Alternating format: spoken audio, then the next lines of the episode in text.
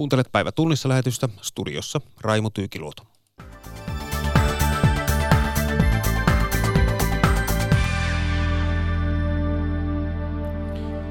Presidentti Sauli Niinistö on siis keskustellut Kiinan presidentti Xi Jinpingin kanssa Pekingissä. Niinistö on Kiinassa kaksipäiväisellä valtiovierailulla. Millaisessa jamassa on Kiinan talous, entä Suomen ja Kiinan kauppasuhteet? Myös näistä aiheista keskustellaan tässä lähetyksessä. Ja aivan lopuksi pohditaan Suomen valtiontalouden hoitoa ja sitä, miten onnistuneesti se on pantu tuottamaan.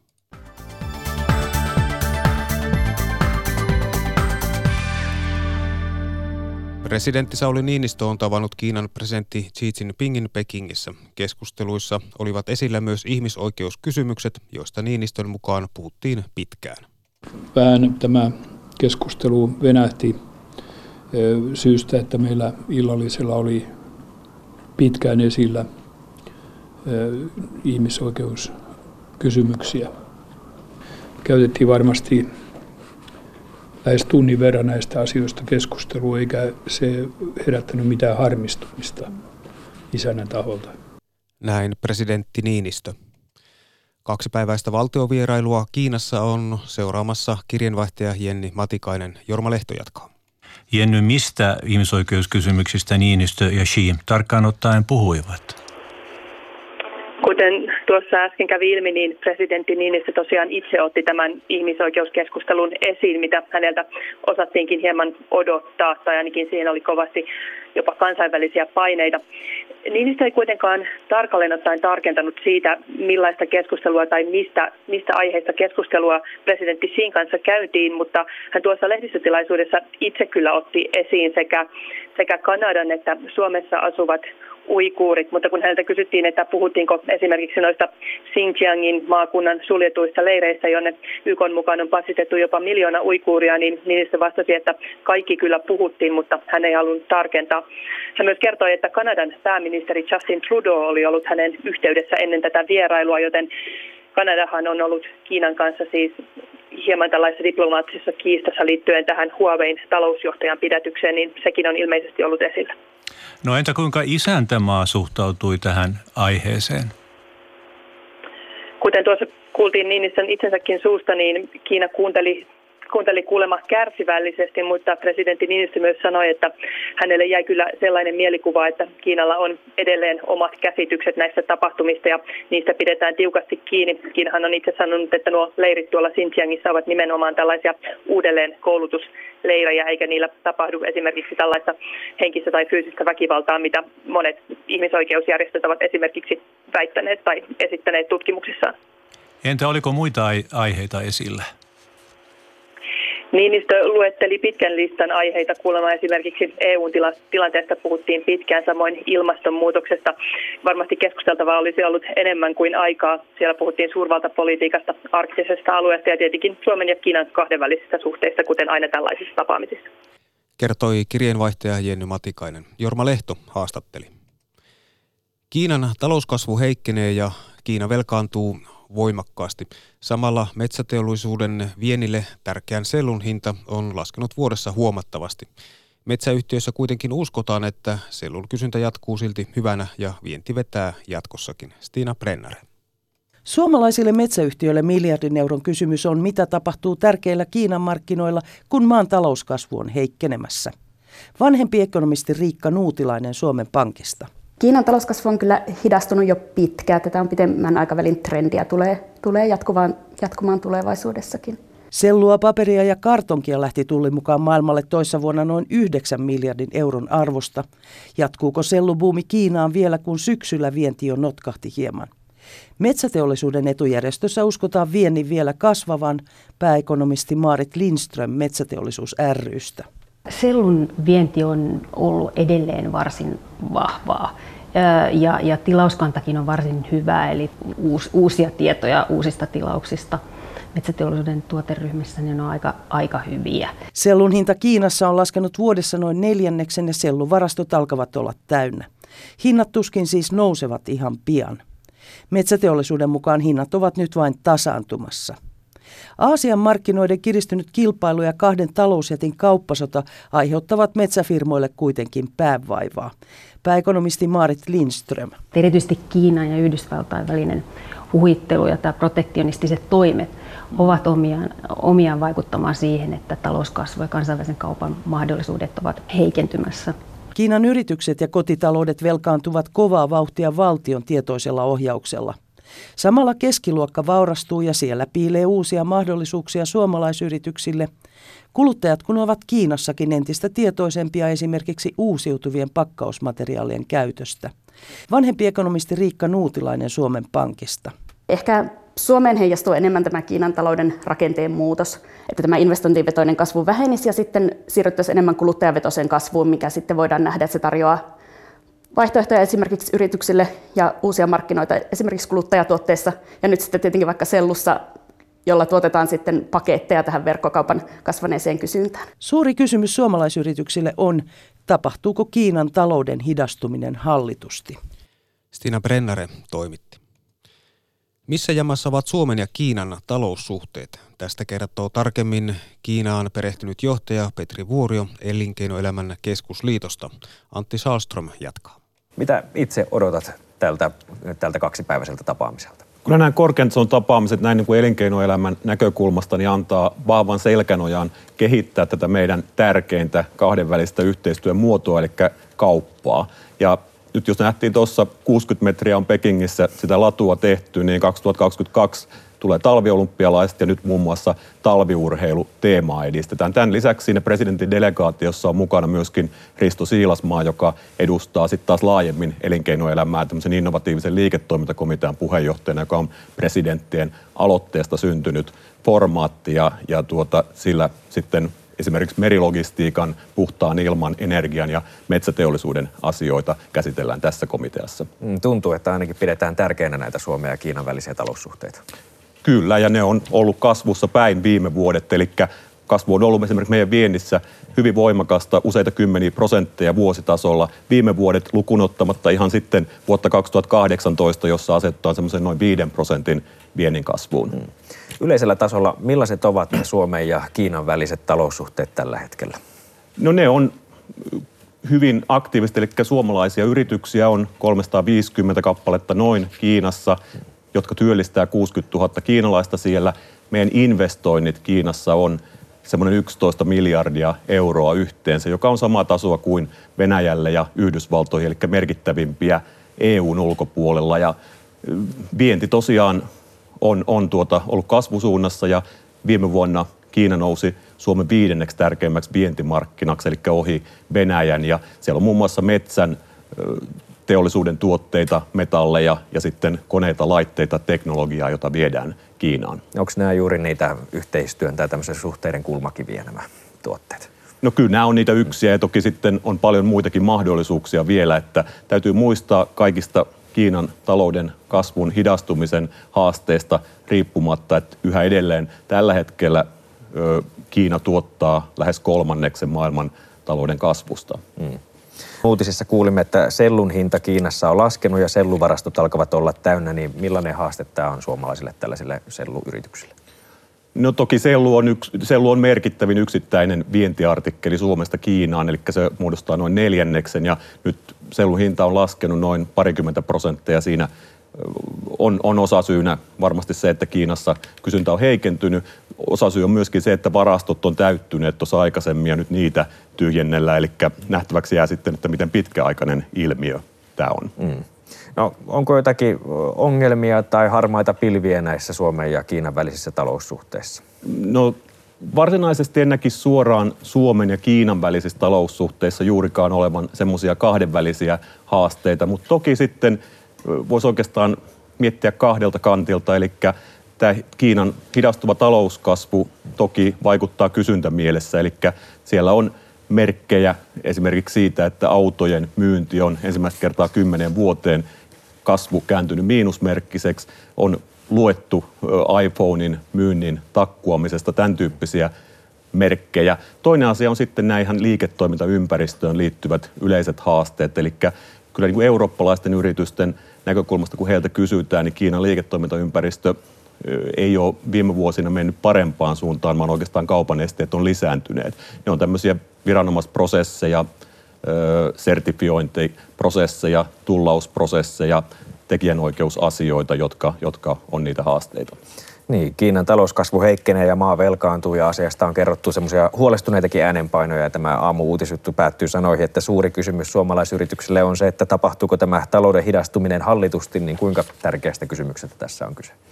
Toki tässä on valtavan merkittävä kysymys. Eli niin kuin todettu, niin Kiina on muodostanut kolmanneksen lähestulkoon maailmantalouden kasvusta ja Kiina on noussut hyvin nopeasti tämmöiseksi merkittäväksi toimijaksi. Eli, eli Kiina on noussut tämmöisessä kolminapaisessa maailmassa yhdeksi merkittävimmistä toimijoista USAn, USAn ja EUn rinnalla. Ja Kiina ei halua enää olla semmoinen maailman alihankkija, vaan, vaan he on nyt tulleet voimakkaasti finanssikriisin jälkeen aktiiviseen rooliin myöskin maailmankaupan pelisääntöjen luomisessa. Ja siinä on tärkeää tämä meidän kahdenvälisten suhteiden vaaliminen, mutta toisaalta myöskin sitten EUn kautta vaalia tätä suhdetta. E, vahva EU on siinä tärkeä, mutta kyllä tässä kysy, puhutaan isosta kysymyksestä tietysti tämän Kiinan talouden, talouskasvun hidastumisen osalta myöskin maailmantalouden osalta. Mm, seuraatteko EKssa sitä huolestuneena tätä nykykehitystä?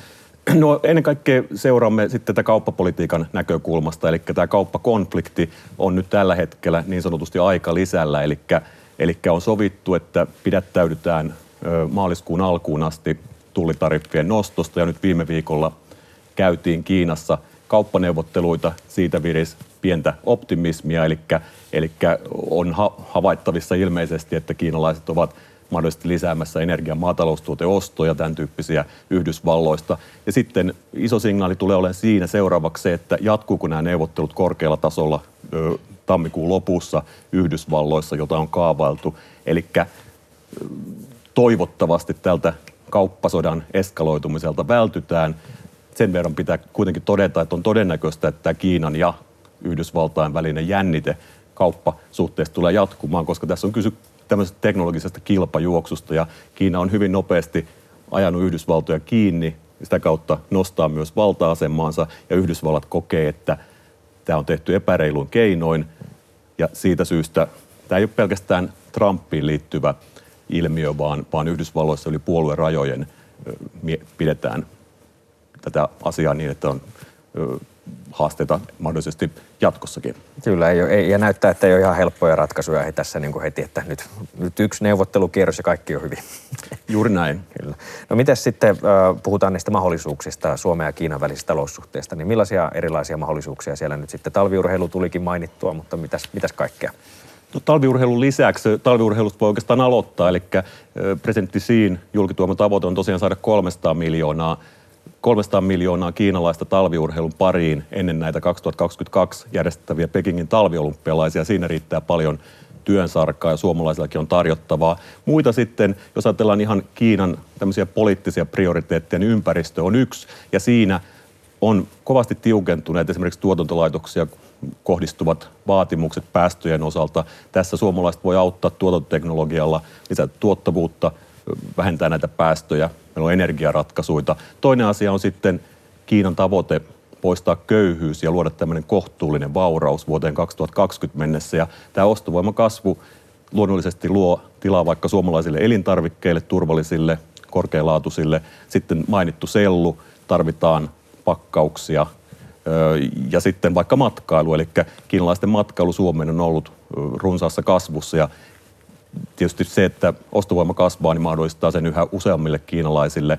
Ja myöskin kiinalaiset on se hyvä puoli, että he on se turistiryhmä, joka käyttää eniten itse asiassa rahaa 1200 euroa joka vierailulla Suomessa, niin he ovat siinä mielessä otollinen kohderyhmä kasvattaa. Mm, siellä keskiluokka kasvaa ja voisi kuvitella, että sitten matkailuinnostuskin nousee. Onko jotain muuta, mitä ehkä sieltä Kiinasta sitten tänne Suomeen ehkä voisi mahdollisesti odottaa jotain investointeja tai muuta mahdollista? Onko mitään näköpiirissä?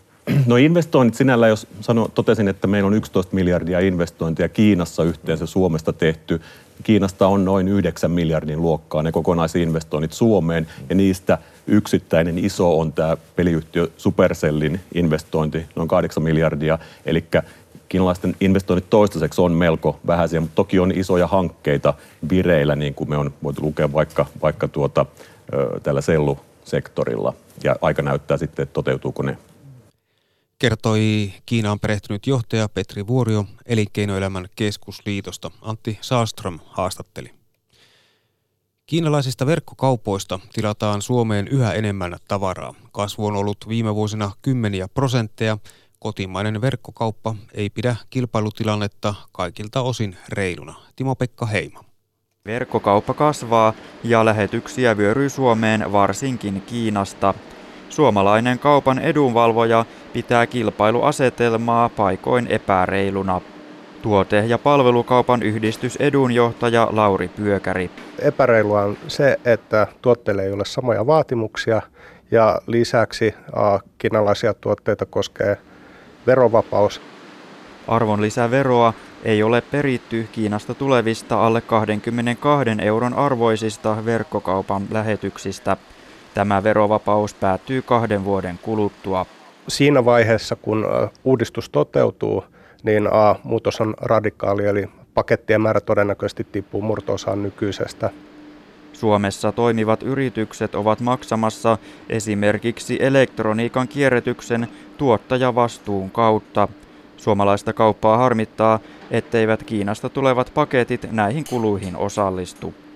Tuote- ja palvelukaupan yhdistys edunjohtaja Lauri Pyökäri. Ne tuo vapaamatkustaja ongelman, eli äh, kiinalaisista tuotteista ei tuottajavastuujärjestelmään makseta mitään, mitään kustannuksista ja suomalaiset ja Suomen rekisteröityneet toimijat joutuu äh, kokonaisuudessaan vastaamaan myös tästä Kiinan, Kiinan tuonnin jätteistä.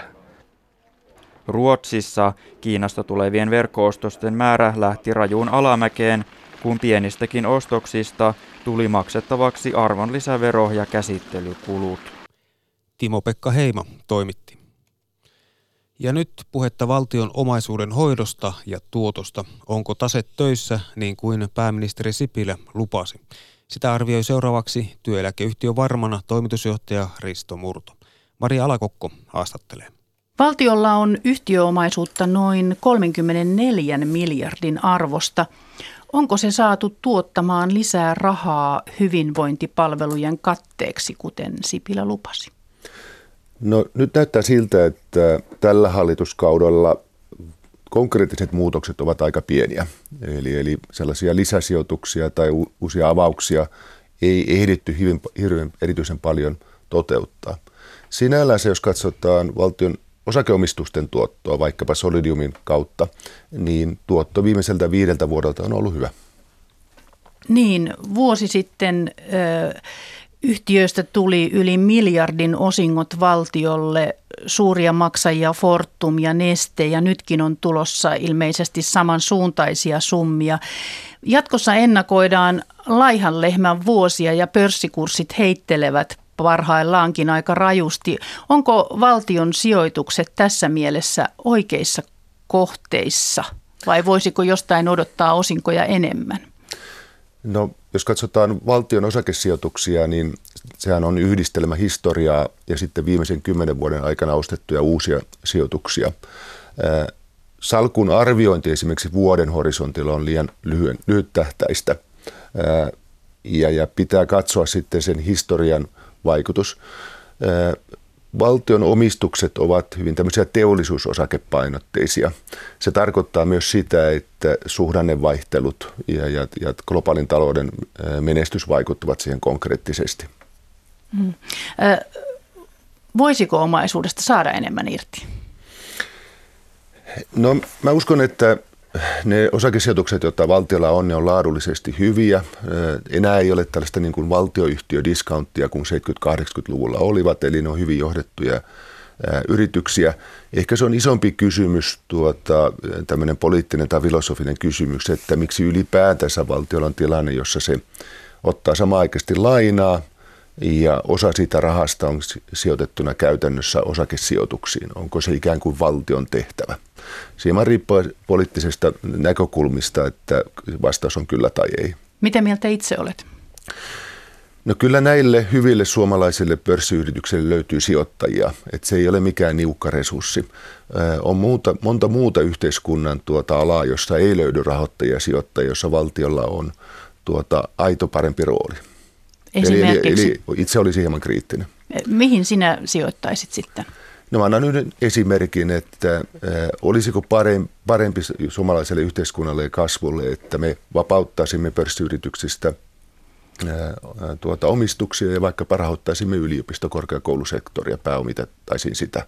Olisiko parempi, että esimerkiksi yliopistot omistaisivat enemmän osakkeita ja, ja niillä tuotoilla rahoittaisivat tutkimusta, kuin että me tuota, omistamme sen valtion kautta?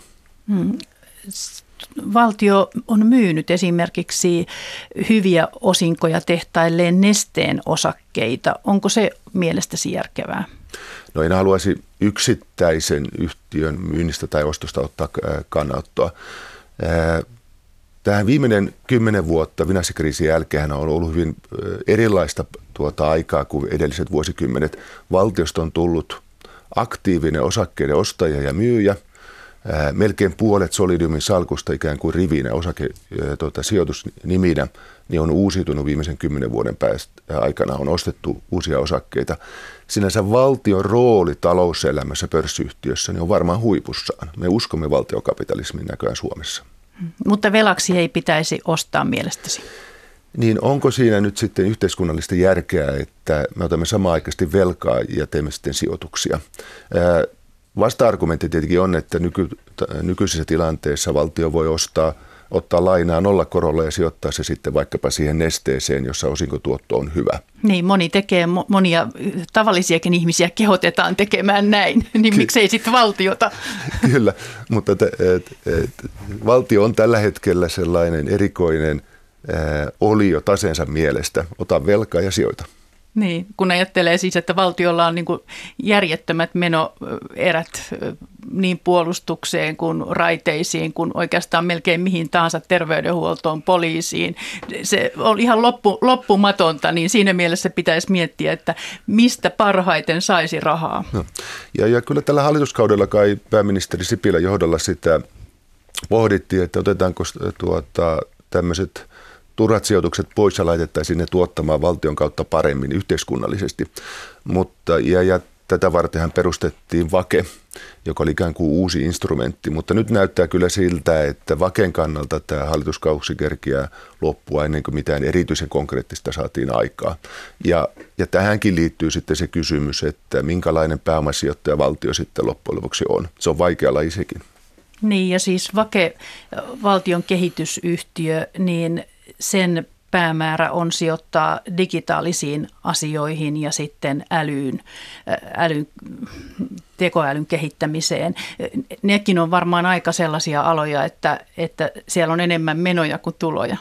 Se on sijoittajan näkökulmasta itse asiassa hyvin vaikea ala ja sehän on ikään kuin tällaista, mitä kutsutaan private equityksi, ei-listaamattomia yrityksiä. Ja jos katsotaan sitten, mitkä, millä resursseilla, henkilöresursseilla vake lähtee tähän vaikeaan lajiseen, niin, niin, niin ennakoisin, että kyllä tulee myös pettymyksiä. Niin, siis siellä on tosiaan tämä valtion kehitysyhtiö, joka on nyt perustettu Sipilän aikana ja sitten Solidium, niin kuin mainitsit, teollisuussijoitus. Onko tässä jo liikaa hoit, hoitamassa näitä asioita, liikaa tekijöitä? Että no, onko järkevää hajottaa sitä tällä tavalla? No siellä on ehkä kaksi kysymysmerkkiä. Yksi on tämän Solidumin ja omistajaohjauksen tuota, rooli, eli osakesijoituksia on nyt ja hajotettu kahteen paikkaan ja tulevaisuudessa kolmeen paikkaan. Sitten tämän Vaken rooli, koska sitten taas täällä eilistä tulla yliopipuolella, niin meillä on ollut jo Suomen teollisuussijoitus. Eli, eli kyllä siellä vähän niin kuin päät jo kolisevat. Et, et, vähän liikaa on tuota, instrumentteja jo. Risto Murto, otsikoit kirjoituksesi muutama vuosi sitten, että valtion yhtiöt loppumaton skandaalien pesäke. Lopussa oli kysymysmerkki. Pitääkö tämä edelleen paikkansa?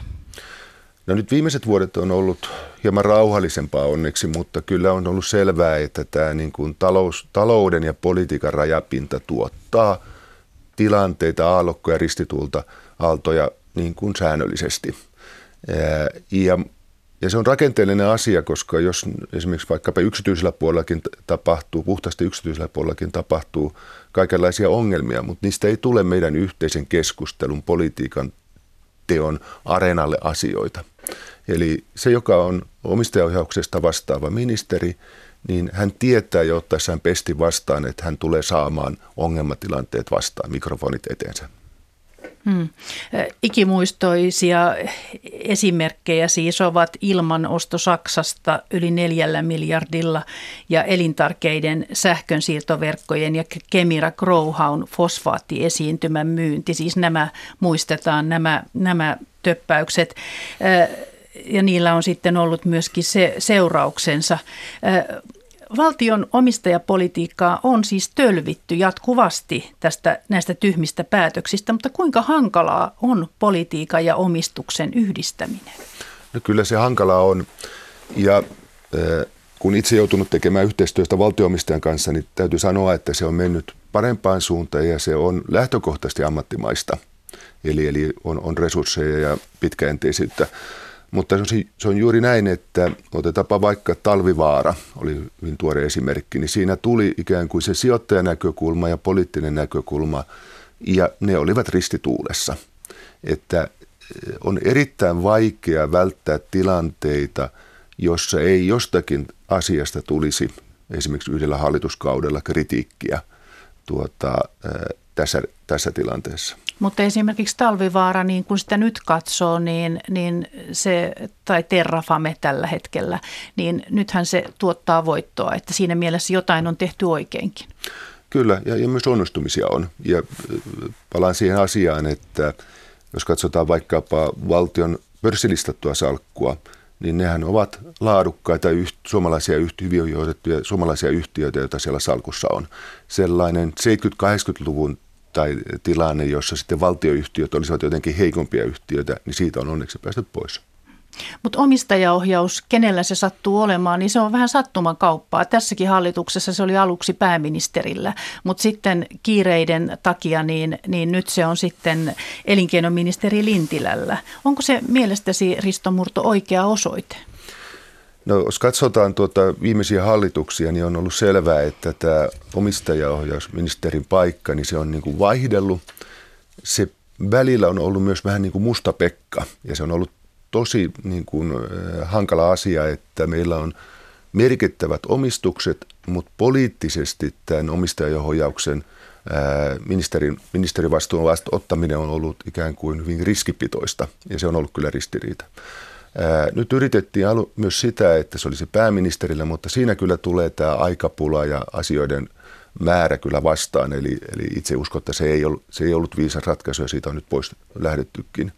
Ehkä tämä, mikä nykyinen tuota, menettely on, tuntuu toimivan, tai sitten niin, että omistajaohjauksella on ihan oma ministerinsä. Sitä ei ole vielä nähty sellaista. Pitäisikö olla tosiaan? No tämä voisi olla yksi tapa ää, ja, ja myös sillä tavalla, että siihen tulisi ikään kuin, ää, olisi mahdollisuus ottaa my, myös ikään kuin ää, ammattiministeri siihen. Eli, eli, eli politiikan ulkopuolelta. Politiikan ulkopuolelta myös sitten voimavaroja, mutta, mutta, mutta tietenkin... Mutta viime... poliitikot päättäisivät, kuka hän on. Kyllä. Onko siinä ongelma? Ei, joku poliittinen vastuu siellä jonkun kuitenkin sitten pitää kantaa. Hmm. Tuota, miten, miten, miten se asiantuntemus siis politiikassa, kun siellä kuitenkin kysytään sitten eduskunnan mielipiteitä ja, ja koko eduskunta ottaa monesti kantaa näihin, että mitä siellä yhtiöissä tapahtuu, niin minkälaista se on niin kuin sen yrityksen kannalta? No kyllä se varmaan on yrityksen kannalta turhauttavaa, koska sitten tulee ikään kuin hyvin laajaan keskusteluun tuota, yrityksen asiat. Tätähän on yritetty nyt ja on itse asiassa osittain onnistuttiin ratkaisemaan perustamalla Solidium. Eli, eli Solidiumin kautta pystytään tekemään enemmän päätöksiä ja niin, että siinä on aikaa valmistautua eikä se tule yleiseen keskusteluun. Ja, ja se on myös tuota, mahdollistanut, että tuota, omistajaohjaus on tullut ammattimaisemmaksi. Se on myös poliitikoille kohtuuton tilanne, kun tulee vaikkapa joku yritysjärjestely, joka arvopaperimarkkinalainsäädännön kannalta tulee, vaaditaan, että se tulee hyvin nopeasti pöydälle, luottamuksellisesti pöydälle.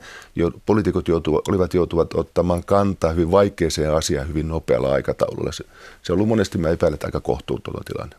Eli heidät on laitettu sellaiseen tilanteeseen, mikä on mahdoton hoitaa niillä tiedoilla, mitä heillä voi olla siitä asiasta.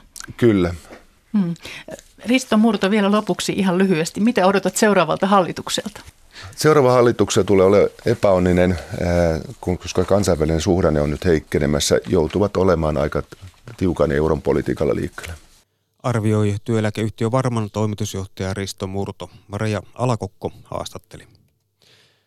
Keskusrikospoliisi KRP haluaa pikaisia muutoksia henkilötietolakiin. Tällä hetkellä poliisi voi seurata lasten ahdistelijoita internetissä, mutta heistä saatuja tietoja ei voi tallentaa ilman rikosepäilyä. Henkilötietolaki on eduskunnan käsittelyssä. Keskusrikospoliisi kiirehtii henkilötietolakia, jotta tietojen vaihto ja rikosten ennaltaehkäisy helpottuisi. Rikosylikomessario Sari Sarani KRPstä. Kerääminen sinänsä on, on, on käsittääkseni ihan mahdollista, mutta sen tiedon tallentaminen muodostaa henkilörekisterin, mikä ei ole mahdollista ilman rikosepäilyä. Ja kun ennaltaestämisestä puhutaan, niin ei ole vielä tiedossa olevaa rikosta, jota ollaan estämässä ennalta. Uskon, että siitä voitaisiin saada hyötyä sen selvittämiseksi, että mitä internetissä tapahtuu ihmisten välillä. Näin sanoi rikosylikomissaario Sari Sarani KRPstä. Ja kerrotaan vielä, että puukotuksen uhriksi joutunut Danskin pormestari on kuollut. Pavel Adamovitsia puukotettiin eilen esiintymislavalla hyvän tekeväisyystapahtumassa.